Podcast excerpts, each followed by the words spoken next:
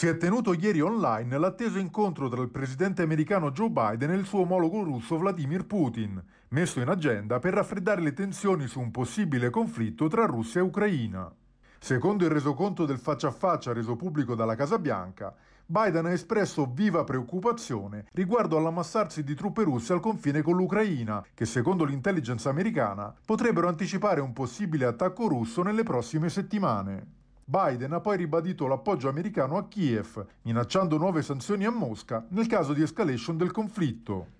Da parte sua, Putin ha accusato la Nato di attizzare le tensioni attraverso un pericoloso tentativo di conquistare parte del territorio ucraino e ha ribadito che il Cremlino non accetterà il dispiegamento in Ucraina di sistemi d'arme in grado di minacciare direttamente la Russia.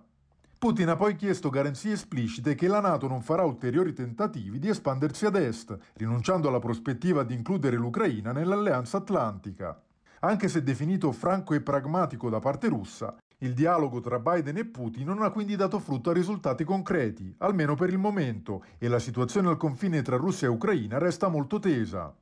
I due paesi sono ai ferri corti dal 2014, quando Mosca ha annesso la penisola di Crimea, appoggiando poi la rivolta armata nelle regioni russofone di Donetsk e Luhansk contro il governo di Kiev, un conflitto che fino ad oggi ha portato ad almeno 14.000 vittime.